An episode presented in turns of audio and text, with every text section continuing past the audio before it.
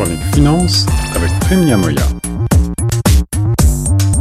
Vous êtes bien sur les ondes de choc FM 105.1. Ici Guillaume Laurin avec euh, au bout du fil notre spécialiste de l'économie et des finances, Prime Niamoya, pour euh, discuter aujourd'hui euh, de l'effet de la pandémie de Covid-19, notamment sur les petites et moyennes entreprises. Savez-vous que 70% des dirigeants de petites et moyennes entreprises songent de plus en plus constamment aux répercussions de cette crise sanitaire et se disent inquiets pour euh, l'avenir de leur entreprise. Bonjour Prime.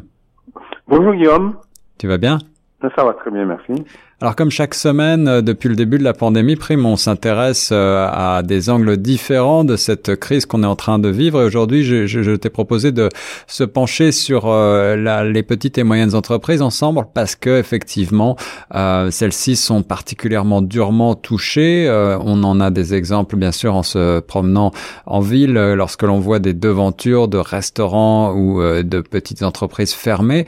mais on ne connaît pas forcément exactement euh, l'importance de ces PME dans l'économie canadienne. Est-ce que tu as quelques chiffres à nous, à nous suggérer? Absolument. J'ai glané quelques chiffres euh, dans Statistique Canada, qui est quand même une référence euh, incontournable.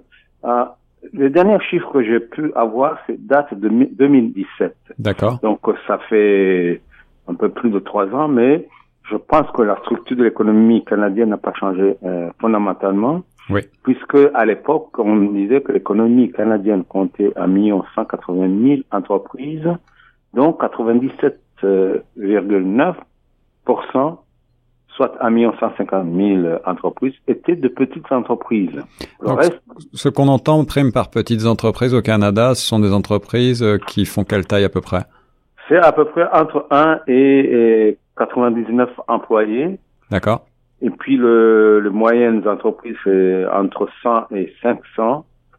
Et puis au-delà de 500, c'est les grosses entreprises. Entendu, très bien. donc euh, je reviens sur les statistiques euh, canadiennes de 2017, oui. où on, on voit que les en matière d'emploi, euh, les, les petites entreprises employaient 8 300 000 habitants, soit 70, presque 70% du secteur privé. 70% quasiment euh, des emplois au pays qui sont donc le fait des PME, ça c'est un chiffre quand même très important. Et puis je pense que les contributions dans l'économie, par exemple dans les exportations, doivent être également importantes. Absolument, les contributions d'exportation des PME euh, se situent autour de 41,9% de la valeur des exportations aux USA en Chine et au Royaume-Uni. donc, euh, les petites entreprises ont contribué à hauteur de 41% en moyenne, les moyennes entreprises à 11% et les grandes entreprises 47%, alors qu'elles représentent que 0,2% des entreprises, les grandes entreprises. Mais les entreprises, euh, les petites entreprises quand même jouent un rôle extrêmement dynamique dans l'économie du pays puisque c'est les plus gros employeurs. En effet. Alors, il est vrai que depuis le début de la crise, nous sommes en tant que consommateurs souvent appelés à soutenir euh, l'achat local en particulier, et donc les petites et moyennes entreprises. Mais euh, ces entreprises souffrent quand même énormément de cette crise malgré euh, les aides du gouvernement. Est-ce que tu peux nous rappeler ce qui a été mis en place du point de vue eh bien des salaires, des loyers, des, des aides en général par le gouvernement fédéral? Malgré toutes ces aides, euh, Guillaume, euh, plus de 20% de baisse de, du revenu au premier trimestre euh, en 2020 ont été enregistrés par rapport à 2019. Eh oui. donc, il y a aussi des mises à pied et des effectifs. Et en ce qui concerne les crédits, les PME sont susceptibles de demander plus de crédits pour couvrir leurs leur, coûts d'exploitation et aussi également les reports de versement de loyer euh, représentent environ 20% des entreprises. Donc, la COVID-19 a frappé d'une manière disproportionnée les PME canadiennes. comme partout ailleurs dans le monde d'ailleurs. Dans le monde, euh, dans les pays membres de l'OCDE, c'est pratiquement le même constat. En effet, en effet. Alors il y a des, des campagnes euh, hashtag euh, je choisis PME par exemple pour encourager les Canadiennes et les Canadiens à soutenir les commerces et entreprises locales, je le disais, et puis euh, en effet des aides étatiques. Et récemment, on, on s'intéresse à cette annonce qui a été faite par le gouvernement fédéral de Justin Trudeau d'injecter 93 millions de dollars pour une frange particulière d'entrepreneurs. Ce sont les entrepreneurs noirs. Est-ce que tu veux revenir sur cette question. Je crois que c'est une première. Absolument. C'est une première au Canada et ça, ça mérite d'être souligné puisqu'il s'agit ici d'une initiative pour une discrimination positive vis-à-vis de la communauté noire, des Afro-Canadiens. Il s'agit d'accompagner les entrepreneurs à, à la formation en gestion, à la planification financière, à la gestion des prêts et à la conception des projets. Donc, c'est 83, 93 millions de dollars auxquels vont s'ajouter d'autres fonds qui seront mobilisés partenariat avec les banques canadiennes. On va tourner autour de 180 millions d'ici. Donc le, but, c'est que les fonds soient prêtés à, aux entrepreneurs, aux Afro-Canadiens, oui, oui. pour des projets entre 20, 25 et 250 000 dollars par entreprise.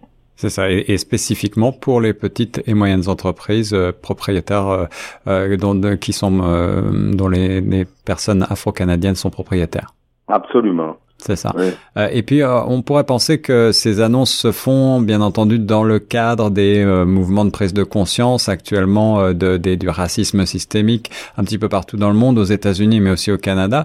mais ce qui, ce qui ressort, c'est que ces mesures sont également là parce que euh, eh bien euh, les entreprises et les petites et moyennes entreprises euh, qui sont tenues par des noirs au pays sont particulièrement touchées par la pandémie du, du Covid-19 qui a en quelque sorte un petit peu exacerbé ces, ces obstacles systémiques. Oui, c'est ce qu'on a constaté d'ailleurs. La plusieurs études ont fait ont montré que les entreprises des Afro-Canadiens, etc., des minorités visibles, comme on dit, oui. sont particulièrement susceptibles à, à ces, aux inégalités croissantes. Une étude récente montre, par exemple, que en moyenne, le chômage est beaucoup plus élevé chez les Noirs. Bon, bien sûr, le problème de racisme systémique existe ici, aussi au Canada, malgré tout. Ouais. Et donc, c'est ce qui a été d'ailleurs été reconnu par le premier ministre canadien lui-même et la plupart des, des chefs de parti au Canada. Bon, encore qu'il y a toujours euh, quelques voix dissonantes. Oui, justement, tu parlais au, départ de discrimination positive. Il y a quand même des, des gens qui euh, sont mm, disons contre ce type de, de euh, prise de décision, ce type d'aide. Pour quelles raisons, d'après toi? Eh bien, pour des raisons essentiellement idéologiques, à mon avis. parce que certains aussi, certains groupes ne reconnaissent pas du tout qu'il y a un problème de racisme au Canada, malgré la quantité d'études qui ont été réalisées sur le sujet. Euh, le bien fondé, euh, bon, euh, entre autres, il y a un journaliste du journal de Montréal qui dit euh, euh, le droit de, de démarrer une entreprise au Canada est un acte ouvert à tous. Établir un critère racial pour rendre admissible ou non un individu à une aide financière nous amène sur un terrain glissant. Alors il est vrai qu'il est peut-être un petit peu ambigu de définir les, les Noirs en tant que groupe euh, d'individus. Euh, qu'en est-il des personnes métisses ou des personnes euh, qui sont qui relèvent de différentes cultures? Comment est-ce que les comment est-ce que le plan du gouvernement prend cela en compte?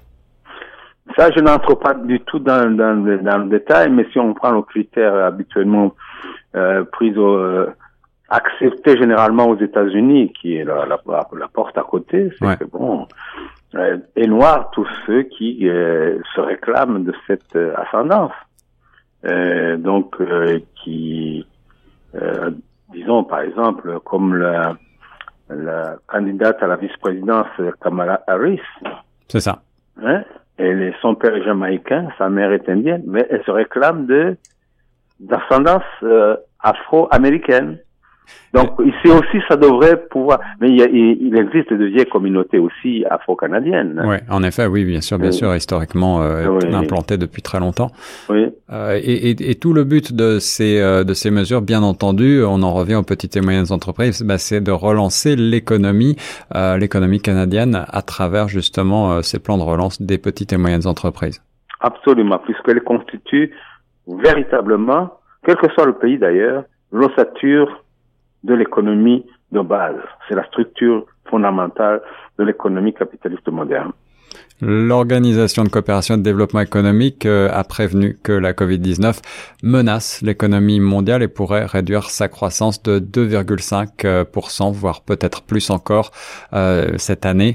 Euh, et donc les mesures, quelles qu'elles soient, sont les bienvenues. Merci beaucoup Prime pour ce nouvel éclaircissement sur les dernières actualités en matière économique pour Choc FM. À très bientôt, Guillaume.